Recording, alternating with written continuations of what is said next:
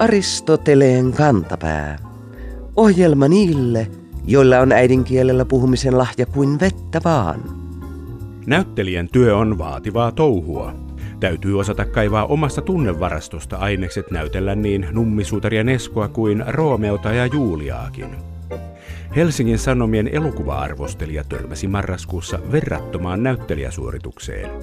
Kriitikko kirjoitti meksikolais-suomalaisen nyrkkeilyelokuvan pääosan esittäjästä näin. Hän luimistelee läpi elokuvan ahdistuneena Viikon sitaatti. kuin kroonisesti uitettu koira. Kuulijamme nimimerkki Raivo Härkä ihailee ilmausta. Kuka tahansa osaa luimistella kuin uitettu koira, mutta että pitkäaikaisesti tai toistuvasti eli kroonisesti uitettu koira. Vautsi vau.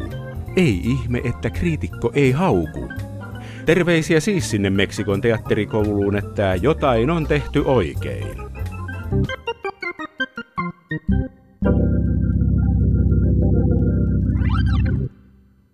Kaverillani on ongelma. Hänen pitäisi hankkia uusi tablettitietokone.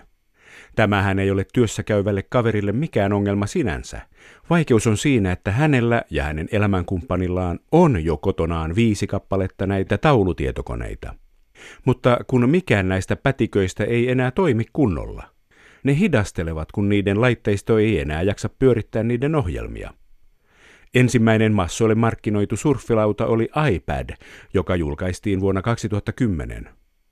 On sanottu, että se ja sen kilpailijat syöksivät seuraavina vuosina suomalaisen paperiteollisuuden kurimukseen, josta yhteiskuntamme alkaa toipua vasta nyt.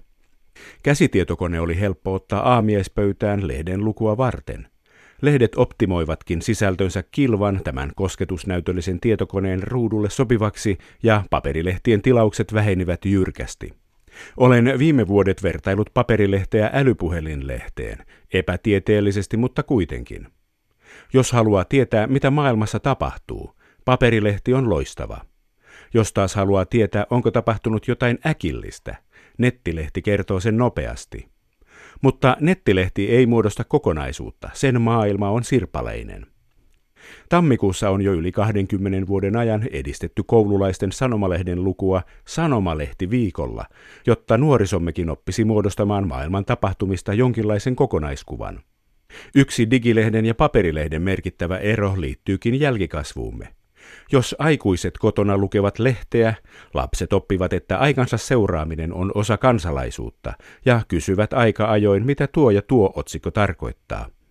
Jos taas vanhemmat räpläävät kotona kännykkää tai tablettia, lapset oppivat räpläämään kännykkää ja tablettia. Suomi on perinteisesti ollut sanomalehtien lukemisessa maailman huippua. Meidän sanomalehdistömme on korkeatasoista ja kunnianhimoista. Jokaisella lehdellämme on myös oma tarinansa, joka sitoo sen alueensa ja koko maan historiaan. Lehtien nimet kertovat usein, miksi ne on perustettu ja miksi ne ovat olemassa. Niinpä kysymme tänään emeritusprofessori Raimo Salokankaalta, että kun meillä on Helsingin ja Turun sanomat, miksei meillä ole Tampereen sanomia? Kun meillä on aamu- ja iltalehti, miksei meillä ole päivälehteä? Miten kukaan keksii niin tylsän nimen keskisuomalaiselle lehdelle kuin keskisuomalainen? Raimo Salokangas vastaa.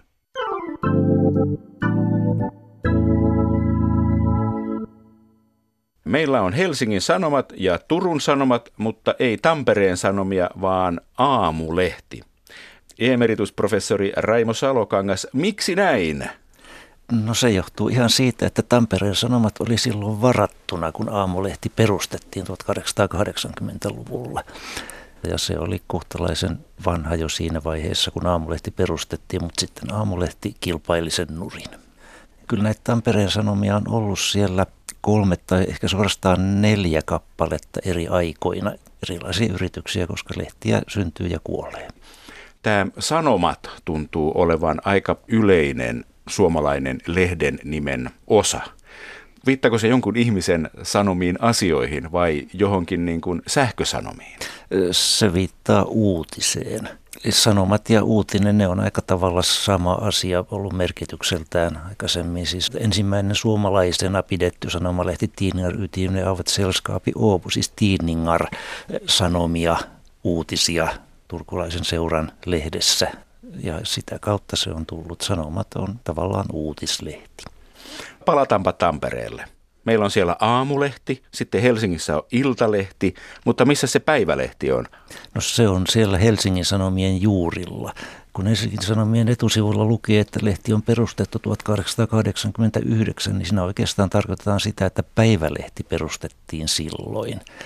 Ja viranomaiset lakkautivat sen Bobrikovin murhan jälkeen, kun se kirjoitti vähän liian kärkevästi aiheesta ja samat piirit perustivat sitten sen seuraajaksi Helsingin Sanomat. Ja Helsingin Sanomat ikään kuin jatkaa sitä perinnettä. No onhan meillä edelleen Päivälehden museo siellä Ludvikin kadun ja Korkeavuoren kadun kulmassa, jossa Helsingin Sanomat sijaitsi hyvin pitkään. Eli museon nimessä esimerkiksi Päivälehti edelleen jatkuu. Sekin on 1880-luvun aikaansaannoksia tämä Päivälehti Helsingin Sanomat.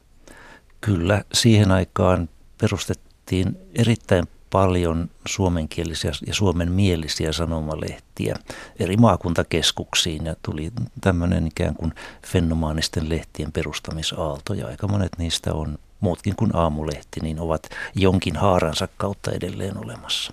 Suomalainen sanomalehdistö syntyi silloin? No sanotaan niin, että se alkoi laajeta silloin. Kyllä se sitä harvakseen oli olemassa sieltä 1700-luvun lopulta alkaen, mutta vasta tuossa 1860-luvulta eteenpäin, niin, niin alkoi sitten se varsinainen kasvunkausi ja varsinkin sitten 1900-luvun puolella, kun tuli eduskuntauudistus ja kaikkea tämmöistä ja sanomalehdistölle oli ikään kuin enemmän tarvetta ja käyttöä. Vaikuttiko myös se, että lukutaito alkoi levitä vasta silloin? Kansakouluuudistus tuli 1860 Kyllä joo, sillä on osansa. Siinä on vähän tämmöinen muna- ja kana-ongelma, että kun oli peruslukutaito, niin kyettiin sitten lukemaan sanomalehtiä. Kun niitä luettiin, se lukutaito parani ja muutkin alkoivat lukea sanomalehtiä ja, ja sitten koulukäyntikin lisääntyi, että ne ikään kuin tukivat toinen toistaan. Iltalehti on siis tämä iltapäivälehti. Onko se syntynyt myös silloin ennen vanhaan vai onko se tuorempi tulokas? Professori emeritus Raimo Salokangas? No, nykyinen Iltalehti on aika tuore tulokas. Se perustettiin muistaakseni 1980 Uuden Suomen kolmanneksi painokseksi. Eli siis oli tämmöinen vanha perinteinen sanomalehti, joka sitten ikään kuin koetti laajentaa markkinoitaan sinne iltapäivälehtipuolelle. Ja Uusi Suomihan sitten 90-luvun lopussa kuoli pois, mutta Iltalehti porskuttaa edelleen. Ja kun se perustettiin, niin ylipäätään iltapäivälehtien markkinat kasvoivat. Siihen asti Suomessa oli vain tämä yksi iltasanomat. Ja kun tuli kilpailua, niin sitten ruvettiin myymäänkin enemmän näitä iltapäivälehtiä. Onko Suomen sanomalehdistön historiassa aiempia iltalehtiä? On aika paljonkin, mutta ne eivät ole tämmöisiä nykyisen kaltaisia iltapäivälehtiä, vaan sen nimityksen toi se, että ne ilmestyivät iltapäivällä, eivätkä aamulla. Aika monet suomalaiset sanomalehdet ovat ilmestyneet iltapäivällä ihan siitä syystä, että ei nyt niin kauhean kiireellistä ollut tämä uutisten saaminen perille ja, ja iltapäivällä ilmestyminenkin kävi ihan yhtä hyvin aamulla luettavan lehden perinne. Se ei ole aina ollut näin. Ei ihan jakelusyistäkään se ei ole voinut olla niin, että lehdet tulivat postin kautta ja silloin kun posti tuli ja maaseudulle sitten muutaman kerran viikossa, koska posti ei kulkenut kuin muutaman kerran viikossa. No Suomessa on muitakin lehtiä. On muun muassa Jyväskylässä semmoinen kuin keskisuomalainen. Kun nyt ajattelee sitä nimeä, niin onko sen tarina niin tylsä, että lehden perustajat päättivät perustaa Keski-Suomeen lehden nimeltä Keskisuomalainen. Professori emeritus äh, Raimo Salokangas? No se on ehkä enemmän yhteenlaskua, koska silloin kun keskisuomalainen perustettiin, niin Jyväskylässä ilmestyi äh, kaksi porvarillista sanomalehteä. Nuusuomalainen Keskisuomi ja vanha suomalainen suomalainen. Ja kun keskisuomi ja suomalainen lyödään yhteen, niin siitä tulee aika luontevasti sitten keskisuomalainen. Se oli siis vuonna 1917, jolloin oli kaikenlaista poliittista kuohuntaa ja tämä oli kun tämmöinen porvarillisen yhteisrintaman rakentamishanke, jonkalaisia oli sitten muuallakin Suomessa puolisen tusinaa lehteä yhdistettiin juuri tämän kysymyksen ympärillä. Eli siis Jyväskylässäkin, kun siellä autonomiakauden eduskuntavaaleissa Keski-Suomessa 6-70 prosenttia äänistä meni sosiaalidemokraateille – ja sosiaalidemokraattinen lehti oli vahva, niin sitten siinä haluttiin sille vastapainoa ja se sitten onnistui parhaiten yhdistämällä nämä eripuraiset porvarilehdet. Mikä se sosiaalidemokraattinen lehti, valtalehti oli? No se ei ollut suorastaan valtalehti, mutta sillä oli kyllä Suomen sanomalehdistön historian jykevin nimi, Sorretun voima. Olisi on se kyllä aika komeaa, jos nykyäänkin aamuyöstä Jyväskyläläisestä postiluukusta tömähtäisi sorretun voima eikä neutraalin niminen keskisuomalainen, mutta näin nyt ei markkinasyistä voi olla, koska enää näin taisteleva nimi ei oikein kävisi päinsä. Eipä. Keskisuomalaisen tapauksessa ei siis ollut kyseessä heimohenki, keskisuomalaisuuden aate, mutta onko heimohenki syynä Joensuun lehteen nimeltään Karjalainen? Kyllä siinä samaa heimohenkisyyttä on keskisuomalaisessakin, eli ikään kuin markkeerataan sitä omaa levikkialuetta Keski-Suomea tai sitten Pohjois-Karjalaa. Tämä karjalainenkin on ihan samanaikainen ja samanlainen yhdistelmälehti, että siellä on kaksi aiempaa porvarillista lehteä takana ja siinä ikään kuin sitten haluttiin jokin isompi toimija sinne markkinoille. Mitkä ne lehdet olivat? Toinen oli nimeltään Karjalan Sanomat ja toinen Karjalatar. Karjalatar. Mahtava Joo. nimi. En nyt näitä itämurteita niin hyvin hallitse, mutta eiköhän se tarkoita suurin piirtein samaa kuin karjalainen. Se ei siis ole naispuolinen karjalainen. Ymmärtääkseni ei. Heimo-meininki ja lukijoiden maakuntakansalaisuuteen viittaa Suomessa monikin lehden nimi, niin kuin Lapin kansa, Satakunnan kansa ja niin edelleen. Professori emeritus Raimo Salokangas. No tämä Satakunnan kansakin kuuluu siihen samaan ryppääseen kuin keskisuomalainen ja karjalainen. Eli samaan aikaan ja samasta syystä kaksi lehteä yhdistettiin. Mulle ainakin siitä tulee aina mieleen satakuntalaisten laulu. Siellä satakunnan kansa tyynnä kyntää pellollansa maata isien. Eli varmaan jotain tällaista siinä on tavoiteltu, että ollaan tässä ikään kuin maakunnan asialla. Sinänsä nämä kansa-nimiset lehdet yleensä ovat olleet vasemmistolaisia. Kansa on ollut ikään kuin tämmöinen vasemmistolainen iskusana. Jos siihen vielä lisätään työ, niin sitten saadaan kaksi vasemmistolaista iskusanaa yhteen. Kansan työ tai kansan voima, kansan ääni. Ne on aika tyypillisiä vasemmistolehden nimiä. Mutta sitten satakunnan kansa. Sehän on vanha kokoomuslehti. Ja, ja sillä tavalla se onkin vähän outo lintu näissä kansalehdissä. Samoin Lapin kansa, joka on, on taustaltaan maalaisliittolainen, siis keskustalainen. Mutta näissä tapauksissa siinä on ymmärtääkseni kyllä nimenomaan tartuttu tähän maakuntaan ja koetettu jo nimen kautta saada lehti ikään kuin kiinni tähän omaan maakuntaansa. Satakunnan tapauksessa sikäläinen vasemmistolehti ei ollut mikään kansa, vaan se oli ihan yksinkertaisesti nimeltään sosiaalidemokraatti, jolloin se kansa oli ikään kuin sillä alueella vapaana ja napattavissa. Hienoa. Lapin kansa, onko se perustettu ihan Lapin kansaksi? Onko siinä taustalla yhdistymisiä? Se on ihan Lapin kansaksi perustettu 20-luvulla. No sitten suomalaisessa lehdistössä seikkailee paljon sankareita. Oulussa on Kaleva, Seinäjoella on Ilkka ja nyt jo kuopattuna vuosikymmenen on ollut satakuntalainen Lalli. Tämähän on aika rohkeeta laittaa tämmöinen oman alueen vapaustaistelija jollain lailla lehden nimeksi. Se Ilkka muistuttaa koko ajan, että jos siellä etelässä tupeksitaan, niin täältä Pohjanmaalta kyllä kajahtaa, niin kuin 1500-luvulla Jaakko Ilkan kanssa lähdettiin. Nämä kansalliset nimet, ne on aika tyypillisen maalaisliittolaisia. Kun Santeri Alkio ja kumppanit vuonna 06 perustivat Ilkan, niin kyllä siellä tartuttiin Jaakko Ilkan nimeen. Eli nyt talonpojat lähtevät täällä Pohjanmaalla liikkeelle, perustavat puolueen ja niin poispäin. Ja sitten kun Lalli perustettiin, niin siinä ihan suoraan lehdessä kirjoitettiin, että, että kun sieltä ulkomailta tuli tämmöinen piispa tänne levittämään oppejaan, niin sitten suomalainen talonpoika Lalli tarttui kirveeseen ja niin poispäin. Maalaisliitossa on muitakin näitä, siis Joensuussa vuonna 18 perustettiin lehti nimeltä Korpijaakko, jolla taas viitattiin tämmöisen 1700-luvun raivaajapappiin. Eli taas tämmöinen talonpoikainen teema, pappi edistää pellon raivausta. Tai Viipurissa ilmestyi Maakansa-niminen maalaisliittolainen lehti. Että näidenkin nimien kautta sitten ikään kuin tämmöisiin ideologisesti läheisiin asioihin koetettiin tarttua.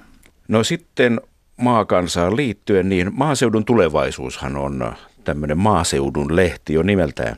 Se on hieno nimi sanomalehdelle, joka olemukseltaan kertoo eilisen asioita eikä tulevaisuuden asioita. Onko tämä futurismi ollut aiemmin yleisempääkin, professori emeritus Raimo Salokangas? Tässä näköjään palataan vuosiin 17-18 jatkuvasti, koska silloin perustettiin myös maaseudun tulevaisuus ja sekin liittyy oikeastaan samaan liikehdintään kuin nämä keskisuomalaiset, karjalaiset ja muut. Siellä oli taustalla vanha suomalaisten ja nuorsuomalaisten maanviljelijöiden liikehdintä. Ja samassa yhteydessä perustettiin maataloustuottajien keskusliitto eli MTK, jonka äänen kannattaja maaseudun tulevaisuudesta tuli. Eli siis tässä tämä tulevaisuus itse asiassa tarkoittaa sitä, että ikään kuin tartutaan asioihin, jotta tulevaisuudessa voidaan vaikuttaa niihin asioihin jollakin omalta kannalta myönteisellä tavalla. Ja kyllähän journalismiin aina ja varsinkin nykyään kuuluu se, että ei katsota sinne eiliseen, vaan katsotaan, että mitä kohta tapahtuu tai mitä tulevaisuudessa tapahtuu. Eli journalismin tehtävä on sillä tavalla laajentunut, että se ei pelkästään kerro, mitä on tapahtunut, vaan kertoo myöskin, että mitä näyttäisi tapahtuvan lähi- tai vähän kauempanakin olevassa tulevaisuudessa. Aika paljon suomalaisen sanomalehdistön historiassa on tätä puoluelehtimäisyyttä. Nämähän on kaikki olleet jollain lailla puoluelehtiä. Nykyään puoluelehdet ovat vain puoluelehtiä. Käsittääkseni olemassa lähinnä puolueiden lehdistötuen avulla. Suuri osa lehdistä on yleislehtiä. Milloin tämä muutos on tapahtunut?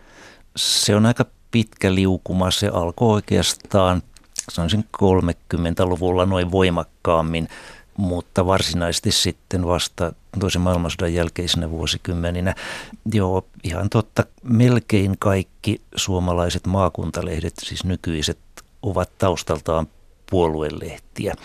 Jos oikein muistan, niin sillä taida olla paljon muuta kuin Kouvolan sanomat, Salon seudun sanomat, Forssan lehti, jotka on kasvaneet paikallislehdestä täyden palvelun sanomalehdiksi. Kaikilla muilla on poliittinen tausta, josta ne ovat sitten yksi kerrallaan luopuneet. Varsinainen luopumisaalto alkoi 80-luvun lopulla ja viimeinen alueellinen ykköslehti, joka luopui puoluesidonnaisuudesta, oli muistaakseni Itä-Savo vuonna 2002. No entä sitten tämmöinen ulkomainen lehden nimiperinne, kun on tämä Peili? Saksassa on Der Spiegel, Englannissa on Daily Mirror, päivittäinen peili. Eikö se ole aika, aika hassu, sellainen peilihän kääntää maailman toisinpäin, että se ei tarjoa kauhean objektiivista vaikutelmaa. Joo, mutta onhan meilläkin ollut radiossa ties kuinka kauan päivän peili, aamun peili. Eli kysymys on siitä, että sitä ympäristöä tavalla tai toisella heijastetaan. Oulussa ilmestyi 1800-luvulla pitkäaikainen sanomalehti, jonka nimi oli Kaiku. Kaikukin heijastaa sitä ympäröivää maailmaa jollakin tavalla. Sanomalehden tai journalismin tehtävänä on kertoa jotakin siitä ympärillä olevasta maailmasta ja heijastaa sitä peilin lailla tai kaijun lailla tai millä tavalla nyt sitten heijasteleekin. Aristoteleen kantapään yleisön osasto. Aristoteleen kantapään kuuntelija, nimimerkki tuo tullessasi, vie mennessäsi, pysähtyi ihmettelemään suomen kielen ilmaisua tulen menemään. Hänen mielestään lause kumoaa itsensä. Ovathan tuleminen ja meneminen toistensa vastakohtia. Aristoteleen kantapää muistuttaa, että sanalla tulla on suomen kielessä useita muitakin merkityksiä kuin päämäärään kohdistuva liikkuminen. Kielitoimiston sanakirjasta niitä löytyy peräti 24 kappaletta. Esimerkkeinä vaikkapa tapani tulette tuntemaan. Tulipa halvaksi. Yritetään tulla toimeen. Tulin luvanneeksi. Monikäyttöistä tullaverbiä käytetään myös apuverbinä futuurin muodostamisessa, kuten nimimerkin tuo tullessasi, vie mennessäsi, kummastelemassa, tulen menemään esimerkissä. Suomen kielessähän futurille ei ole omaa verbin taivutusmuotoa. onpa sana tulevaisuuskin johdettu juuri tulla sanasta. Syntyperäinen suomen puhuja ei yleensä kiinnitä huomiota edellä mainittuihin kielen erikoistapauksiin, mutta jos sanat lukee kirjaimellisesti, ilmaisu voi tosiaan hämmentää tai huvittaa ristiriitaisuudellaan.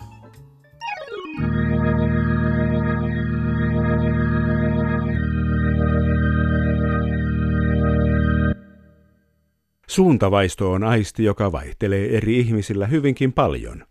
Käsitys suunnista vaihtelee myös eri kulttuurien välillä. On kansoja, jotka eivät esimerkiksi puhu oikeasta ja vasemmasta, vaan aina ilmansuunnasta, johon toiminta suuntautuu. Kuulijamme nimimerkki Minkä edestään löytää kirjoittaa meille hyvin yleisestä suunnanilmauksesta seuraavasti. Radiosta kuultua. Viikon fraasirikos. Toimittaja edellä oli se ja se. Nimimerkki, minkä edestään löytää, pohtii. Miten mennyt ohjelma voi olla edellä? Parempi ilmaus lienisi, toimittaja edellisessä oli se ja se. Aristoteleen kantapää on ihmetellyt samaa suuntakysymystä jo vuosien ajan ja on samaa mieltä nimimerkin kanssa. Edellä oleva ohjelmahan on vasta tulossa, eikä jo mennyt. Niinpä määräämme kaikki edellä olleen toimittajan esittelijät lähimmän suunnistusseuran järjestämälle suunnistuksen alkeiskurssille, niin oppivat, mitä missäkin suunnassa on.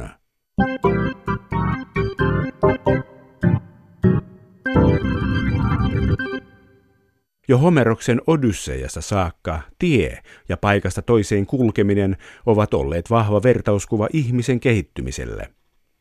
Jack Kerouakin maineikas kehitysromaanikin Matkalla on alkukieliseltä nimeltään ytimekkäästi On the Road, eli kirjaimellisesti tiellä.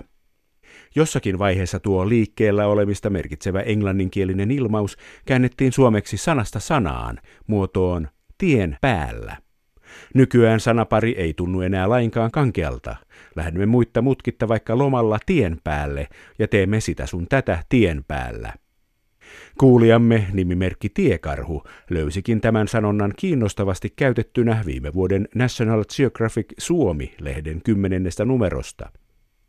Juttu käsitteli Brasilian ja Perun rajaseudun koskemattomissa sademetsissä eläviä ihmisiä. Kirjoittajan mukaan nämä eristyneet ryhmät Viikon sitaattivinkki. joutuvat elämään tien päällä. Nimimerkki Tiekarhu kysyy, voiko koskemattomissa sademetsissä elää tien päällä, kun ei ole sitä tietä? Ensimmäinen reaktio on, että ei tietenkään tiettömissä olosuhteissa voi elää tien päällä. Sitten alkaa ajatella syvemmin ilmauksen merkitystä. Elää liikkeessä, ei paikallaan. Ja se alkaa tuntua ihan mahdolliselta. Mutta vaikka sen ymmärtää, niin onhan se hiukan hassusti sanottu, kun sitä pitää näin moneen kertaan miettiä. Vähän niin kuin aavikoitumisen raja olisi veteen piirretty viiva. Tai jos joku joutuisi avohakkuiden vuoksi elämään puilla paljailla. Että ehkä joskus kannattaa vähän miettiä, mitä sanoja mihinkin yhteyteen kirjoittaa.